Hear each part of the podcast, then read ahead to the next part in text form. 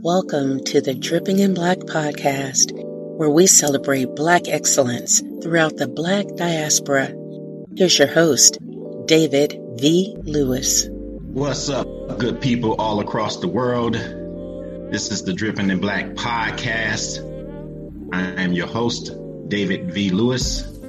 And per usual, we have another fantastic guest who represents Black excellence.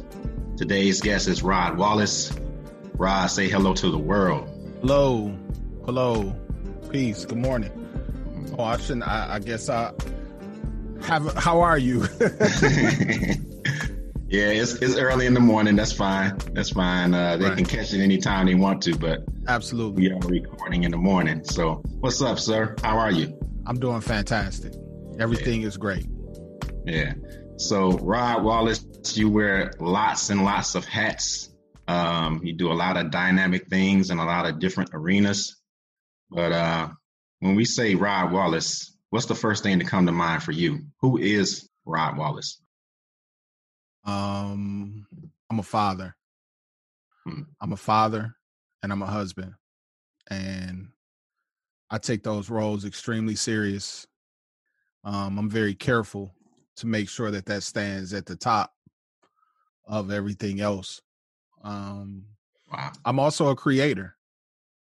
I'm also a creator. I, I recognize that my a lot of the value that I have to the external world involves the constructions of my mind.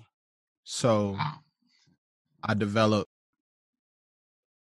ideas, I provide counsel, I place my trust within others and I seek to serve through all things that I do. So, wow, wow. All right. So, man, great words. I wish I'd have thought of that. yeah, man, that's dope. So, but give us a little background about where you're from. I was born in Flint, Michigan. Um, went to Flint Community Schools, south side of Flint. Hmm. Uh, during, you know, before in in the 1980s, Buick City, which was the biggest manufacturing plant in the United States, closed. Um, Flint was drastically, drastically affected. Um, so growing up in the face of that, uh, and then, uh, but I, I always saw it an understanding of life through reading.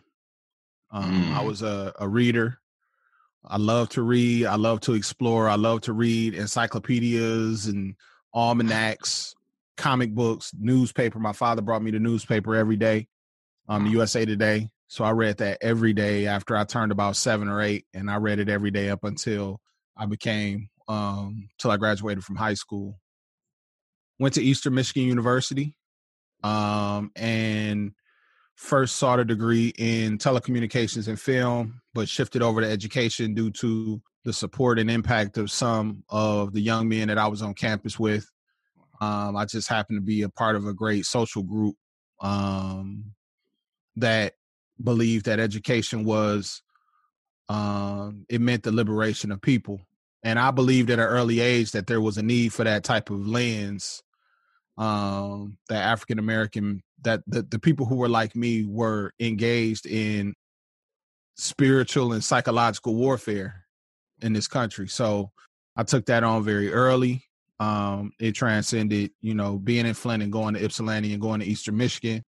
Um, and yeah, I, I ended up graduating with a degree in history, at which time I started teaching in yeah. Northwest Detroit.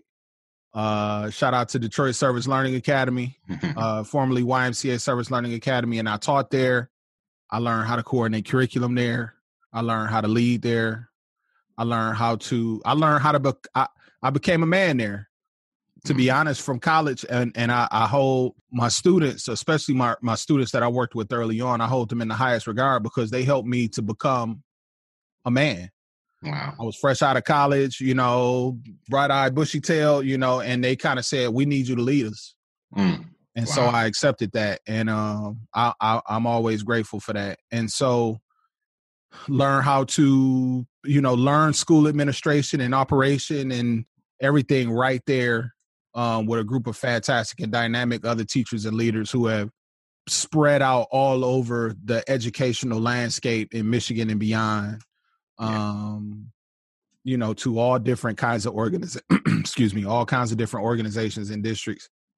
To so I went from essentially being an uncertified teacher because my initial thought was to graduate from I mean graduate from college and go straight into grad school and look to hopefully become a professor, um, a history okay. professor. I wanted to write and be a history professor, but K twelve came calling, and it really became a home for me. So, uh, yeah, I was uncertified. I went back. I got my master's.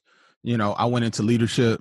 I became okay. an assistant principal. I was there for 12 years total. I eventually ascended all the way to the principalship in the same building, which is yeah. it's hard to do. Um, yeah. And yeah, yeah. Then I, I, moved. I went to. I came out to Dearborn Heights, where I was the principal at Westwood New Tech until it meshed with Robichaud, and then I went out to River Rouge, and uh, continued in school administration there. Built some fantastic programs, and and and really saw how a community and a school could become one. Shout out to River Rouge School District. Shout out to Derek Coleman, yeah. Terrence Wheeler, um, Elisa Berry Brown, all of the great, fantastic people who I work with there. Um, and then uh, eventually, due to you know family circumstances and other things, I ended up having to do something that would allow me to be able to have a little bit more flexibility in my schedule. Yeah. So um, I ended up answering the call to come to Eastern Michigan and lead their Upward Bound program. And in the process, I began working on my PhD simultaneously and using that time to really expand my understanding of how education fits into the framework of society on a grander scale. So, yeah. participating in a lot of different activities, a lot of different organizations, steering committees, advisory boards, just to learn. Yeah. Okay. So, I want to jump in. I want to uh, touch on a few things. Hope I didn't go too far. Oh no, you, it, it's hey, it's no such thing as too far here. You know, we, we just conversing. So, but uh, you know, when when someone's speaking, you know, my mind get to work and the questions get to popping up. Sure. You know, so I, I read a lot about your story. Uh, we also have crossed paths on several occasions. Mm-hmm. Um, you know, I come to meet you uh, at Robichaud High School when I got hired in over there. Right. And, you right. know, it's crazy how the world works, but uh, yes, I ended up at Robichaud because Inkster schools closed. Yes, sir. And, uh, you know, it's a story behind that. And then when I get there, there's two separate schools, which I really wasn't aware that it was two separate schools when I got hired in. And, you know, so there's two principals there. I'm under the Robichaud principal, but I mm-hmm. see this guy, black dude, dressed in the suit, smooth, every day. I'm like, who is this dude? You know, and uh, we come to cross paths. We probably say hello and things like that. Absolutely. Um, you know, through the hallways and everything, just kind of a nod. You know, you know how we do when we see each other. Absolutely. Um, so I always kind of recognized you and uh, kind of the person that you represented yourself to be. And uh, since then, we've kind of run into each other and this and that. Um, but I want to get into first uh, specifically. You talked about the program director at Upward Bound at EMU. Mm-hmm. Talk a little bit about what that is for people that don't know what what what you do. Okay, so Upward Bound is a, a federally funded program. It's a part of an umbrella of federal programs called TRIO programs, and these programs, at their foundation, at their base, they're intended to subvert income inequality, and they subscribe to the idea that in order to do so, you have to provide students who are low income and potential first generation college graduates with support with the support that is necessary and the experiences that are necessary to make college a potential reality for them. So what we do um, it's a grant. It's a it's a, a grant cycle, a five year grant cycle. So we're in the midst of that cycle right now. We're about to start writing actually for the next grant cycle, which would be two, uh, 22, 2022, excuse me. So we provide academic tutoring. We work directly with a high school. We're funded to serve a certain amount of, of students. We work directly with a high school and provide academic tutoring and support to them several times a week. For us, is Monday through Thursday. Um, you know, for two hours after school. Um, and right now it's it, you know obviously we've had to transition the program to being virtual. Um, we hire college tutors from Eastern and train them um, not only in effective tutoring strategies but in effective mentorship strategies and trauma informed practices because many wow. of our students um, i mean our, our students come from troubled waters in most yeah. cases in many cases. Yes. Um, i don't like to generalize but i have but uh, truth be told a, a, number of our students we have to just be able to acknowledge and, and, really stand in a foundation of understanding. Yeah. and that's something i'm really huge about um, with our that's that's a non-negotiable for me. Yeah. uh, and our team does a great job of preparing tutors to be able to do that. We also offer saturday programming that is by grade level. We offer sat prep for juniors. We offer resume building and and scholarship writing for seniors. We offer financial literacy for sophomores and study skills for freshmen. Um, my biggest focus is working primarily with the freshmen who are transitioning from middle school because I do feel strongly about the fact that they get off to a strong start as freshmen. If they can, if they can, my, my rule of thumb has always been if you can leave freshman year with a 3.0 grade point average, yeah. the chances of you going to college you, anybody can go to college who graduates from high school, but the chances of you having to pay less to go to college skyrocket. Yes. Period. Point blank. There are more classes failed as freshmen than any other subject. I mean, than Absolutely. any other grade level. So I'm really hands on with the freshmen. And we also do a summer academy program where our students stay on campus uh, residentially for five weeks during the summer, last week of June all the way through July. Mm-hmm. Um, from Sunday night to Friday night, we feed them, we have tutors and peer advisors that are on place. I mean, that are in place, and we treat them like college students. We okay. um, they have core programming, um, core class programming that they have. They also have workshops that they do that basically we attempt to utilize their voice to determine what those workshops are. We've done I obviously financial literacy, but also things like robotics and drones and stuff like that. Um, and then we wow. take the students out of state. Uh, that wow. last week, that sixth week, and we take them out of state and we visit three colleges. So it's really a, a, a, authentic learning experience for students. We we tend to be extremely successful by every metric when it comes to getting kids to and through school. Now there's a lot of X factors that that can happen after students graduate because ultimately our program is is is judged by um, how many of our students who participate in our program graduate from college within six years of leaving high school. Okay. And there's a lot of X factors that are that happen between graduation and six years after high school. So no doubt. It just illustrates the need. It just definitely illustrates the need. But also, um, in the process, what what I've chosen to do with Upward Bound is firmly integrate Upward Bound into the community and into the discussion in the community as an advocate for low income and first generation students, as a, a dot connector for our students and families to community resources because yeah. there's plenty of community resources that exist, but sometimes the communic there's a communication gap. So we yeah. we fill that gap. We fill that need. Um, we also operate as a conduit between the university and the community as well. Um, our our program is housed in the community engagement department at the university, okay. uh, which allows us to say, you know, to hear about different programs and things that's going on and say, hey, this is how this can help my kids. So yeah. let's partner and do this and do that. So we've built a number of great partnerships. And so it it, it shifts from just being an uh, an educational organization to one that actually um, is is engaged in social justice and engaged in social change. So I'm really proud of what we've been able to accomplish. There's a couple of things that I thought about um, as you were speaking. So COVID has hit. We're all living with COVID nineteen. Absolutely. Uh, and well, I should I shouldn't say that. We're all living with the COVID nineteen pandemic. That's a little bit more different context. Well, if you listen to what people say, they say you need to act like every like everybody is living yeah. with it around you. yeah, but um, so how has that uh, impacted what you do? I know you spoke a little bit about it, but talk a little bit more about it specifically with the ninth graders because I'm still in the classroom and I have a perspective of how it's affecting the ninth grade uh, group specifically, and specifically the demographic to which we we deal with. So, talk a little bit about how COVID nineteen has impacted what you're doing with Upward Bound. We we offer ourselves as a resource when we present ourselves to kids. Day, You know, when we go in classrooms and we make presentations, we make it where upward bound is the way out. Upward bound is an opportunity to engage. It's an opportunity to make sure that you're prepared for what is next because nobody really knows what is next. But yeah. we're saying, look, this is going to come to an end. And by the time you come out of it, if you deal with us, we can guarantee you that if you follow our process, academically, you will be in a place where you can go to college. Hmm. This is temporary. So the engagement has to be high power, it has to be personal, it has to be individual. And have you been able to to accomplish that?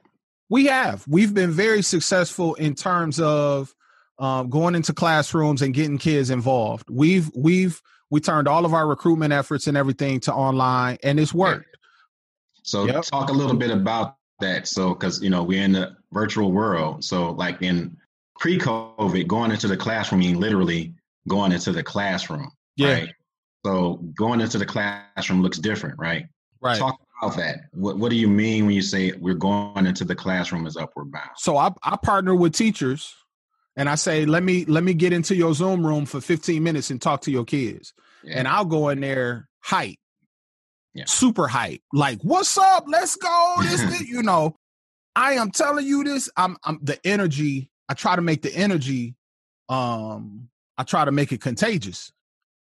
And so we we have an online forum. We go through a presentation. We show kids a video of what our kids have done Mm. um and we we talk statistics our kids are currently scoring 100 points higher than the rest of the school on the sat you know we had six 4.0s the first quarter of the school year Wow. we had 27 students with a 3.5 or higher those are the people who are subscribing to the system and getting the help that they need it's just it just takes commitment and so it's it's all about what i would tell anybody is it's all about your energy this is tough for everybody Yeah. but if you subscribe to the same depressing mode that it can give you, you're no better than anybody else. Yeah. So step to it with energy, step to it with love, step to it with a genuine interest. And then on top of that, once you get people involved, once you get people engaged, follow up, follow up, follow up, follow up, and communicate regularly, regularly.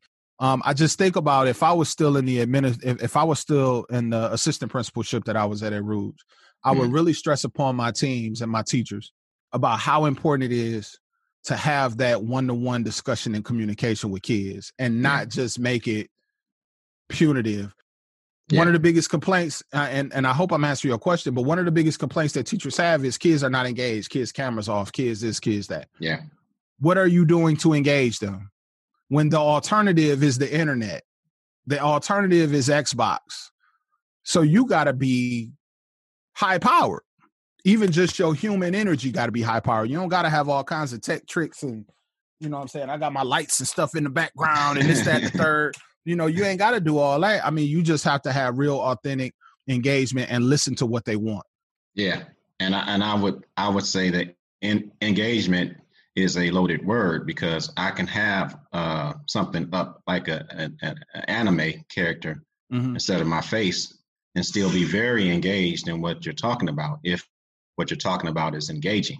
Absolutely. You know, um, there may be reasons again talking about a demographic that we we deal with, with that I don't want to show what's behind me you know and so i think we have to be uh you know empathetic and sensitive to that as well if, if i'm showing up i always felt like this pre-covid you know if the kid is showing up you know then then it's on me from there Mhm. if they showing up then it's on me from there you know but Mhm. again i digress uh this, is about rod wallace so and it's a lot to talk about with you rod um so we got into the education part but we know you are very passionate about something else and that is hip-hop Mhm. so talk a little bit about your introduction to hip hop, and then we'll get into some more specifics about what you're doing with regards to hip hop.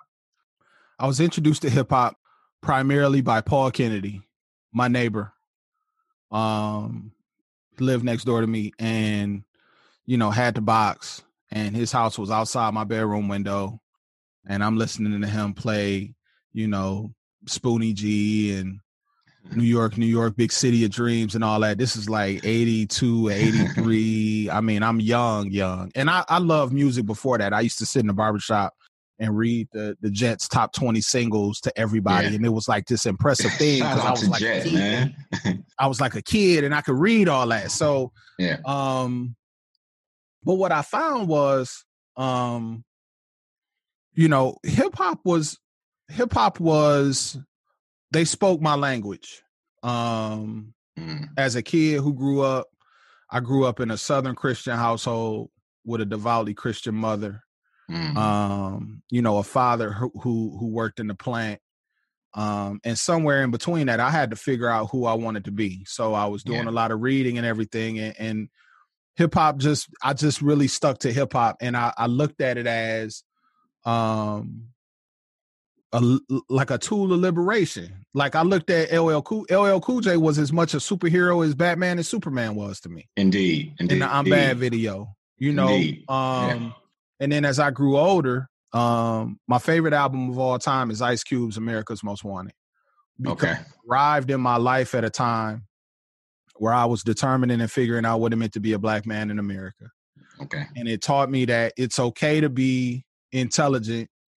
Yeah it's okay to be masculine it's okay yeah. to be strong you know um because these are the conditions with which you've been born into.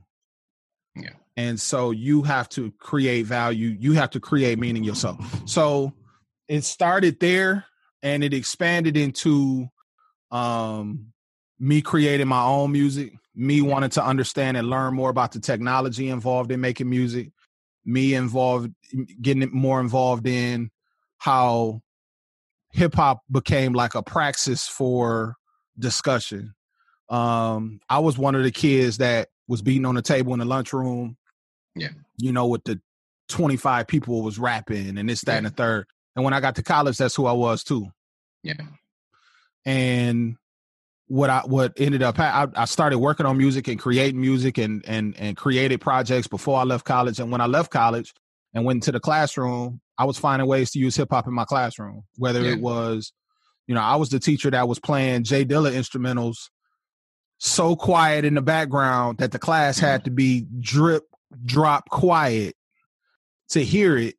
And because they wanted to hear it, they would do it. So my class would be when they when we were doing independent work and it was time to work quietly at least yeah my classroom would be super quiet mm. so um and then having my kids perform having my kids create rap create you know rap songs about subject matter um using issues and topics and song topics in class to illustrate concepts in history because I was a social studies teacher.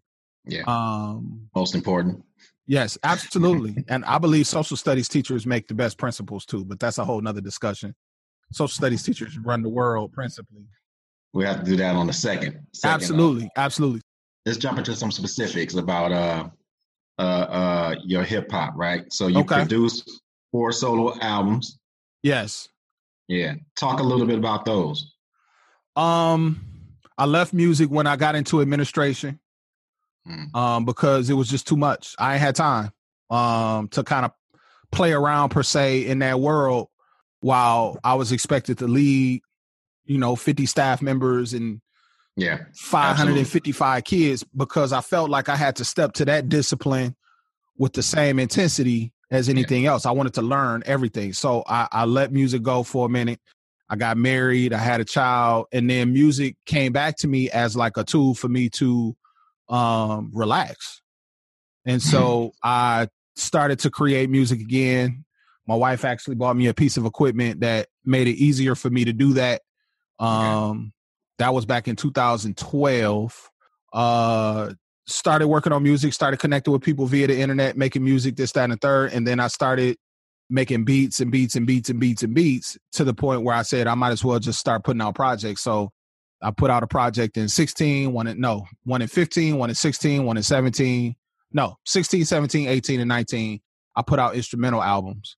In the course of doing that, but before before any of this happened, I was I had already been an engineer and been mixing other people's music and okay. doing all kinds of things. So yeah, I put out those projects and then I also started to produce for other people and mix for other people. So other than doing my schoolwork um, and things of that nature, it just became um, second nature for me to do. And we built a music production program at River Rouge as well called Ramp, with a okay. studio in the high school and a class where 125 kids were making beats every day. Okay. And so you have since left River Rouge. Is that program still up and running?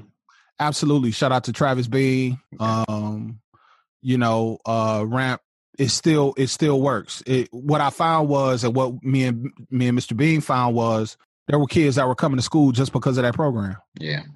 So if if it means that one or two kids, if it's making one or two kids more interested, then let's put some resources behind it and build it. And yeah. um, it worked. Yeah. So it, it still works. me of uh, Quan because Quan used to do some of this, something very similar. Quan Nellums.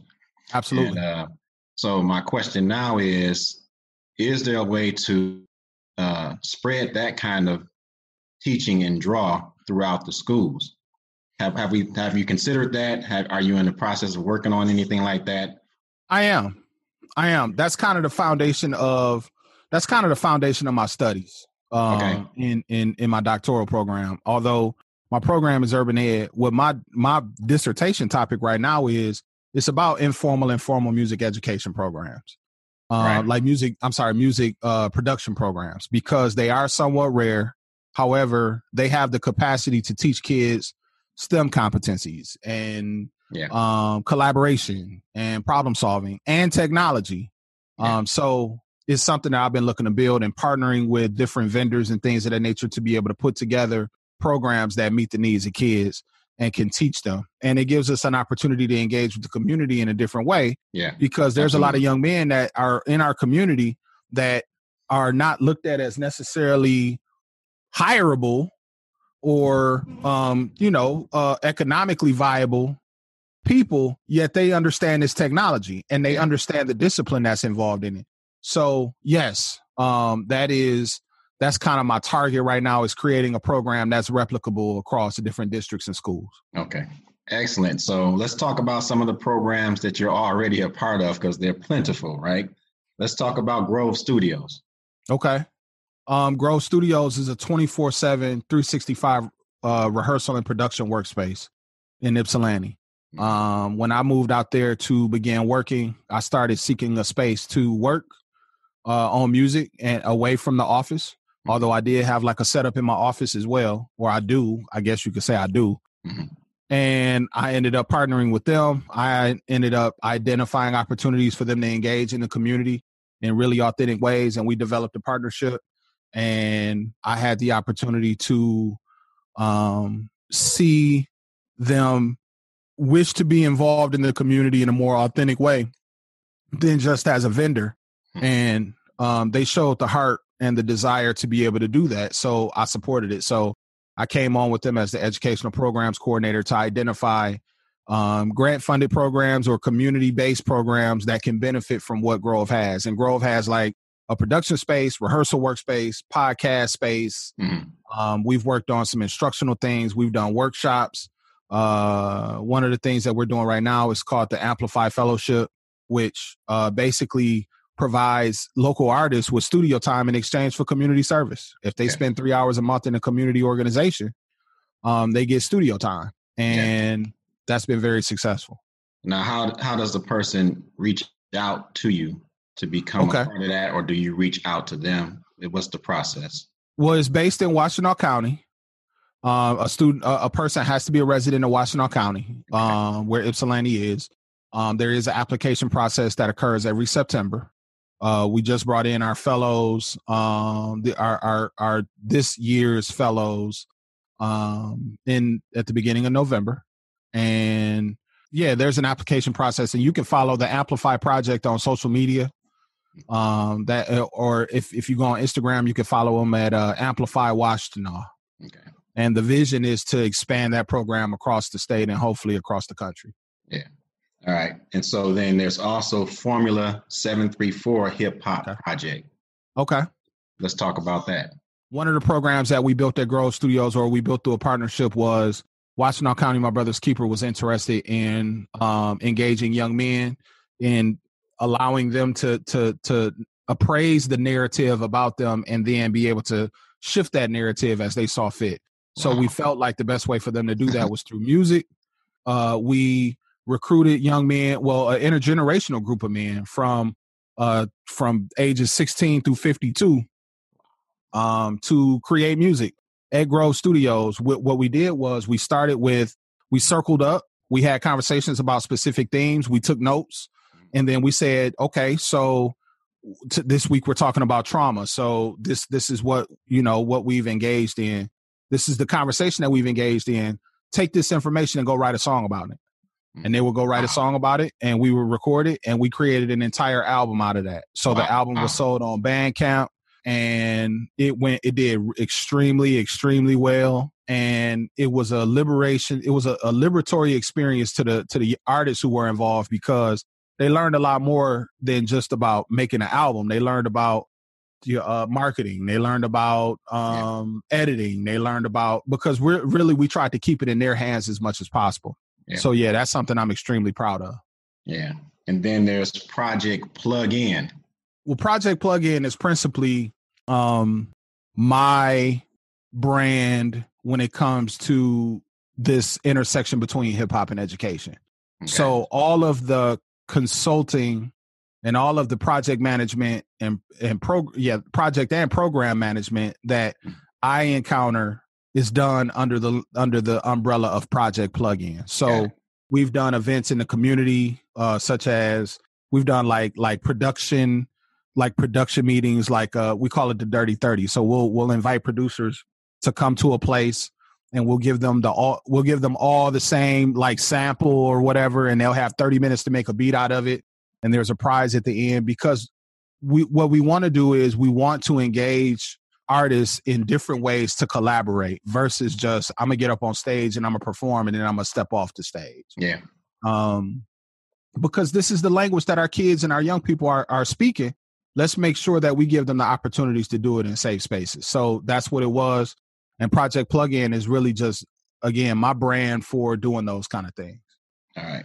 Great. And so you you have this um you have a couple philosophies that I want to dig into right now.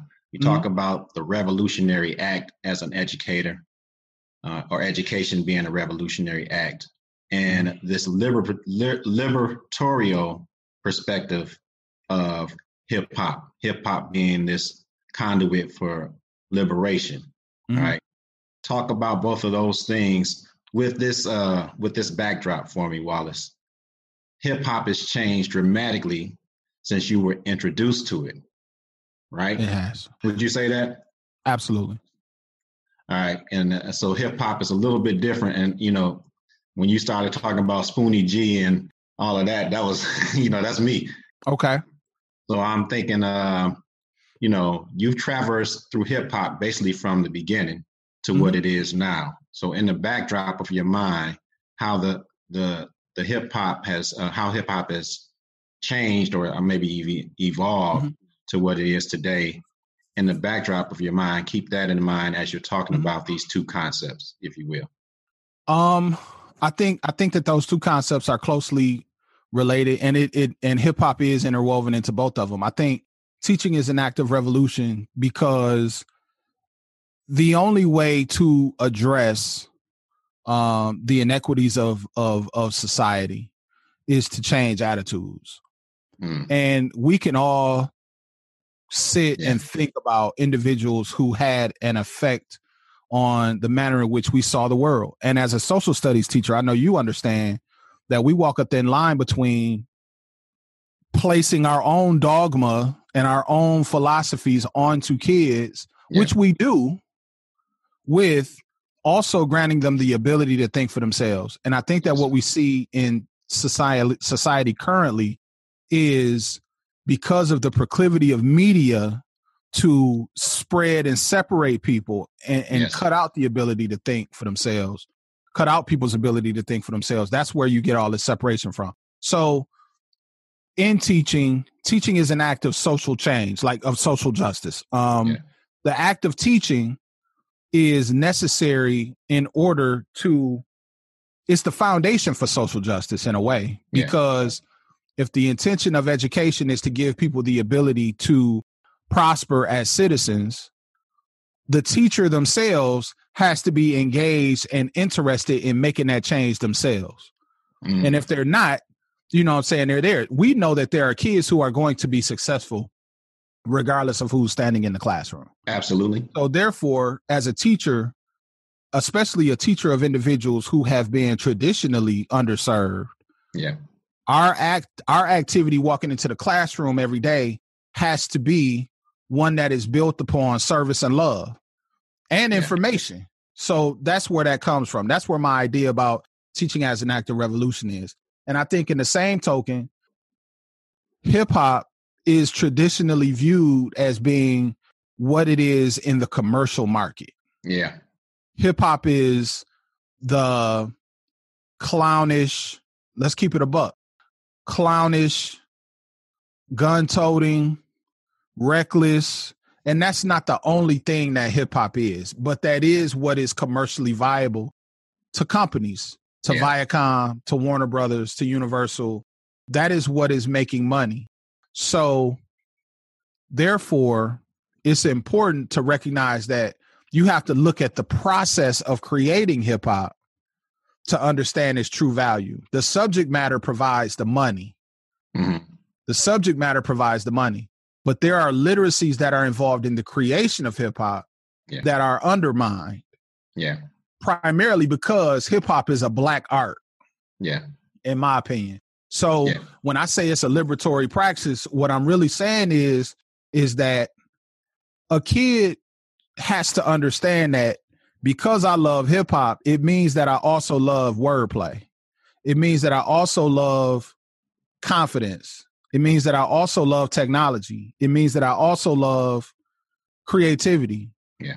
Hip hop is a product of all of those things. If you get caught up with the gunplay, the things that are resultant from inequity, and the things that are um and, and we buy into it as a cycle. Hip hop has destroyed lives of people. Yeah keeping it keeping it i can i can say that as an advocate for hip-hop because we don't do as good we don't do a good enough job of saying like even though ice cube was my favorite album when i was 13 14 years old i knew that some of the things that were depicted were things that i was not prepared to understand and engage with myself and a lot of our kids understand that as well but we mm-hmm. also have a lot of kids who are at a survival stage so the one thing i also say about ice cube is anytime Ice Cube was was a gangster on a record, he ended up going to jail or dying.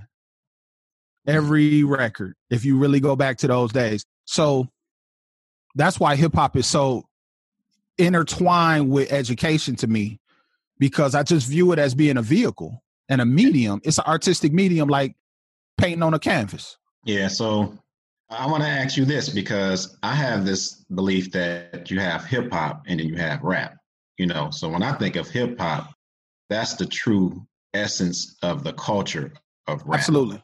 And so I don't think of hip hop as being this buffoonery.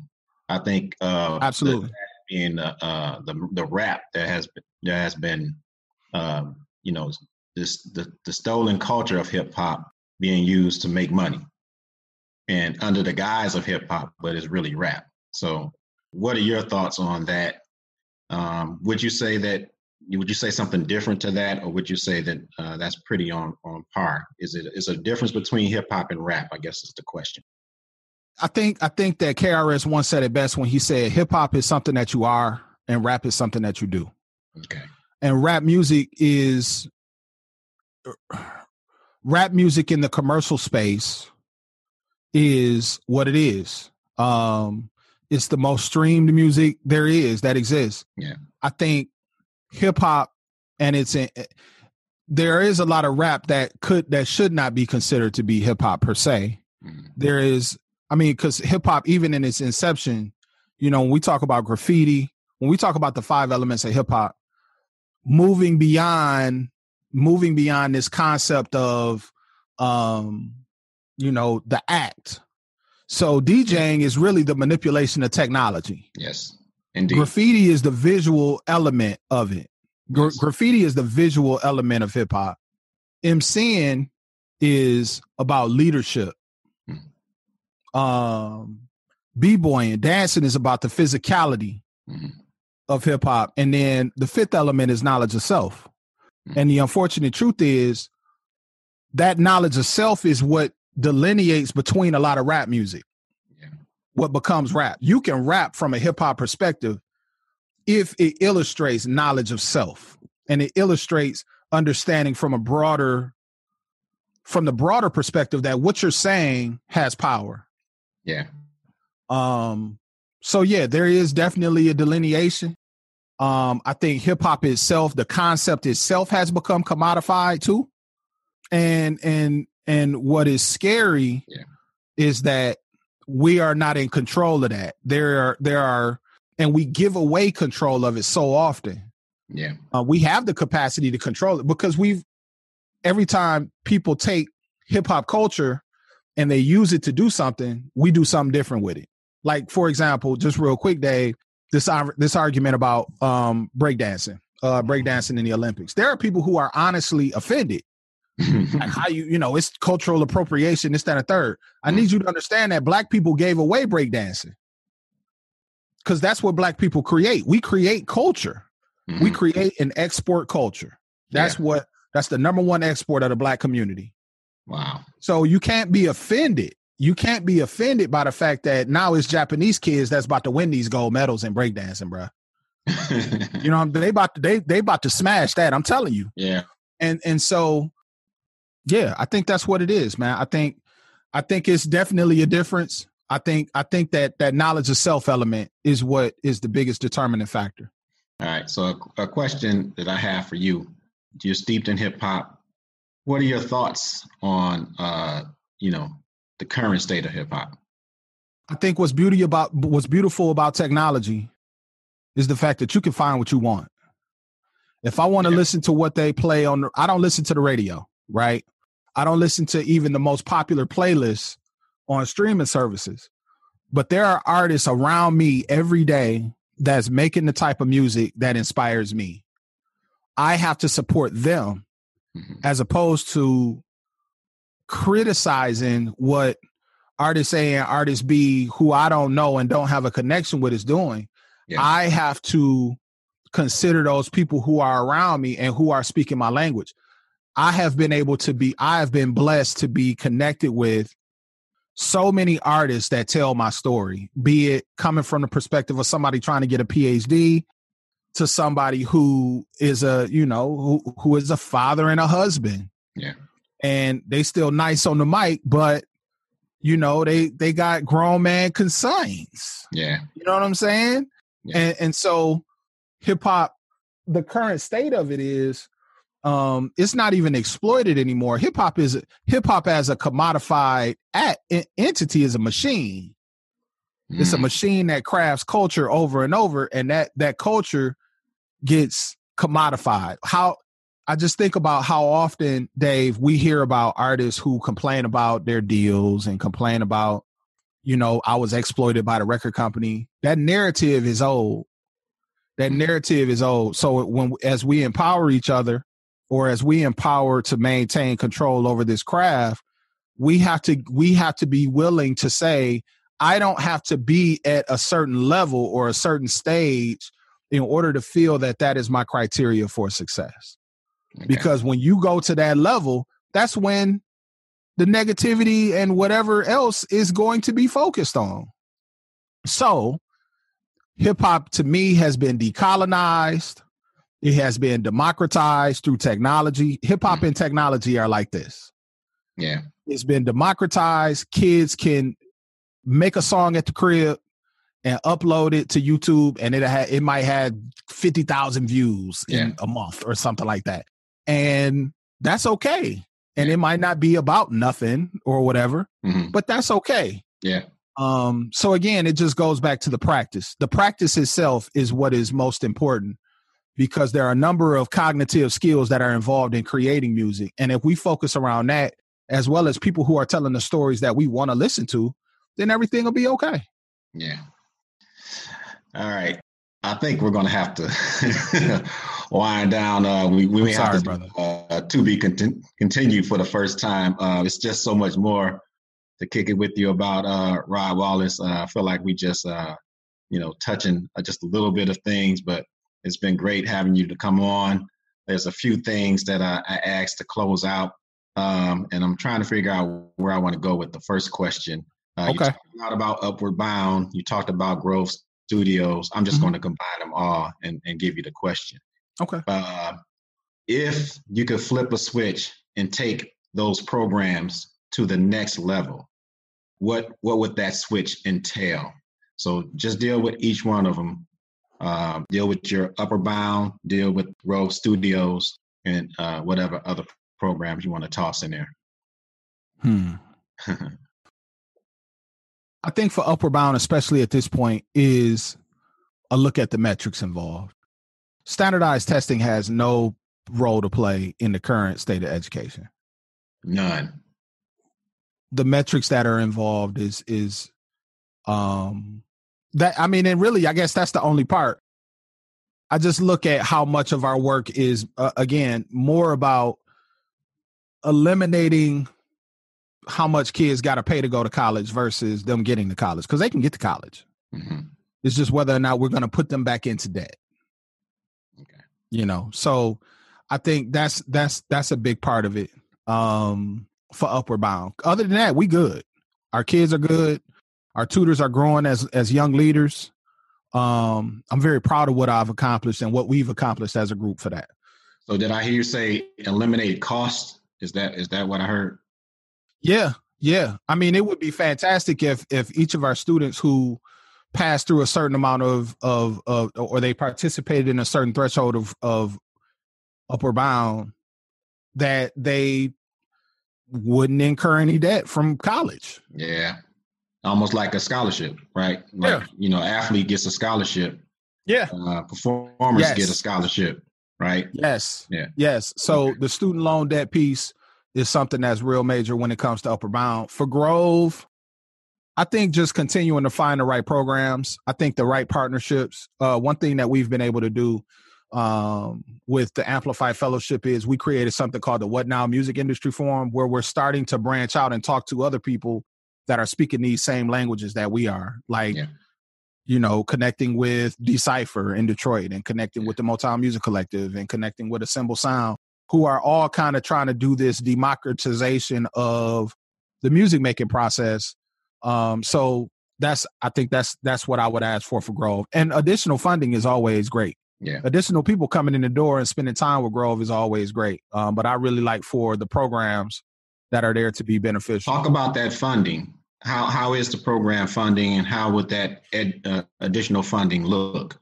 So so Grove is is um, just finalizing its nonprofit arm. So for example, for Amplify, additional funding would allow us to provide additional services to the fellows Yeah. and bring in more and more fellows. So right now we're able to pay for their studio time, pay for production and engineering support, and things of this nature. We need additional funds to be able to pay for uh, marketing. We need additional funds to pay for potentially additional equipment. We need addition, and all of this is built around them going out into the community and using their talents to provide to community organizations. It Yeah. allows us to impact more community organizations. Yeah. It allows us to spend more time in the community doing things. So that additional funding, it basically just augments what we've already developed, and uh, we're we're currently seeking partners for that. Okay. All right. Cool. All right. So I think I want to do one more. So you talked about ramp, uh, and it's it's ongoing at River Rouge. Yes, sir. Um, but we talked about that expanding. If you could flip a switch and expand that to schools throughout, let's just say Michigan for now, what would that that that uh, switch be? to to make certain that music production programs can be can receive the same credentialing that in the Michigan merit curriculum that Mm, are received by drama, art, theater, music, choir, band classes as well. wow. That would be huge. Um, and then being able to create an ecosystem here in the state that funnels not only resources into um, working with some of the existing labs that exist in these buildings that are sitting idle Yeah. because of the amount of mobile technology that's available. Um, so utilizing those, filling those with equipment that can make this program work and this project work but also within that ecosystem, utilizing people from the community who know how to work the work the the equipment and empowering them above and beyond being a, stri- a, str- a struggling artist yeah. or a basement bedroom producer. You can yeah. come in this classroom and you can teach yeah. kids for two hours a week on how to use it. Yeah.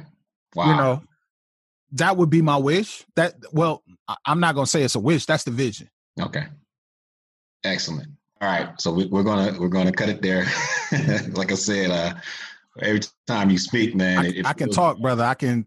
Yeah, and, and, energize and inspire, man. It's just uh, you got it in spades. Uh, but this is a podcast, and it's you know it's a time thing. So absolutely, we'll have to do a part two and part three, perhaps. But we always close out with this question: Have you ever been on the cover of a magazine? No. Never. No. Okay. Well, this is a first. All of our participants, oh. all of our guests that come on to our podcast, we put them on, we placed them on uh, the Dripping in Black magazine cover for that, oh, episode. Man. There you are, Mr. Rod Wallace. Oh man, I love it. I love it. So that is a parting gift. We will uh, tighten that up, get that out to you. And oh, uh, yeah, and uh, if you look behind me, several of the previous guests, uh, we have them on our wall as well, along with some other dignitaries in our history. So yes, sir. Yeah. Well, I'm honored to be a part of that, and I'm honored to be. I, I'm, I appreciate sincerely the fact that you asked me to come on. Um, thank you so very much. The pleasure is ours. I'm gonna give you a chance to to shout out any social media and okay. Take your time with it because we talked about a few different programs. So I want people to be able to understand how to connect with you for those various programs like uh, Upward Bound and um, uh, Amplify and those other things. So, okay, uh, you can follow me on Instagram at Where Is Wallace. Uh, I'm also on Facebook at Rod Wallace. Um, I am. You can also, if you for more information about Grove Studios, you can go to grovestudios.space. Um, you can also go to to learn more about the Amplify Fellowship. You can go to amplify-fellowship.com. Um, and as far as music, um, to support my music, you can go to rodwallace.bandcamp.com as well. All right.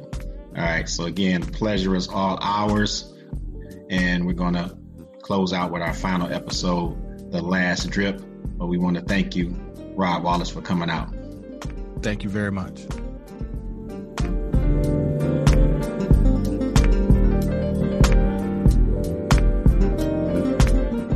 Up next, The Last Drip. But first, a message from Anchor. A Dripping in Black thanks to Rod Wallace for coming through and discussing his passions for educating and hip hop with us. Uh, more importantly, we thank him for the work that he's doing to liberate minds. However, we have reached the final segment of our podcast called The Last Drip. The Last Drip is the last opportunity for us to squeeze in a bit more Black excellence for you. In this final segment, we highlight a common thread between our guest and our vast and rich African American history. For this episode, we place our focus on a modern day history making organization called Hip Hop for Change Inc., founded in 2013 by Bay Area rap artist and activist Khafre Jay. Hip Hop for Change Inc. is a 501c3 nonprofit organization. It does community outreach in Berkeley and Oakland schools with the mission to use hip hop culture to promote self determination and activism in the Bay Area of California. This grassroots organization has already made a huge impact, employing almost a thousand people while raising over $3 million to advance social justice and hip hop activism in the Bay Area. According to Khafre Jay, Hip Hop for Change is based on four principles from the Zulu Nation peace, love, unity, and having fun. Through this organization's programs, students learn about breakdancing, graffiti art, DJing, and lyricism. Hip Hop for Change educates people about socioeconomic injustices and advocates for solutions through hip hop culture. It raises funds for local causes in historically marginalized and oppressed communities. The organization's primary focus is based on self determination, which in turn empowers its community to control the cultural narratives, values, and means of production. Both Rod Wallace and Khafre Jay view hip hop as a powerful vehicle to create change in their local communities as well as the world at large. In honor of this common thread, Hip Hop for Change is this episode's last drip. For more on Hip Hop for Change, check out khafrejay.com, berkeleyside.com, and hiphopforchange.org. My thanks to all of these websites for the knowledge. Much respect and homage to our vast and rich African American history, and my gratitude to the modern day African American history makers across the world. As usual, I implore you to get up on your African American history. And as always, I implore you to be good, be good, be good. It is a choice.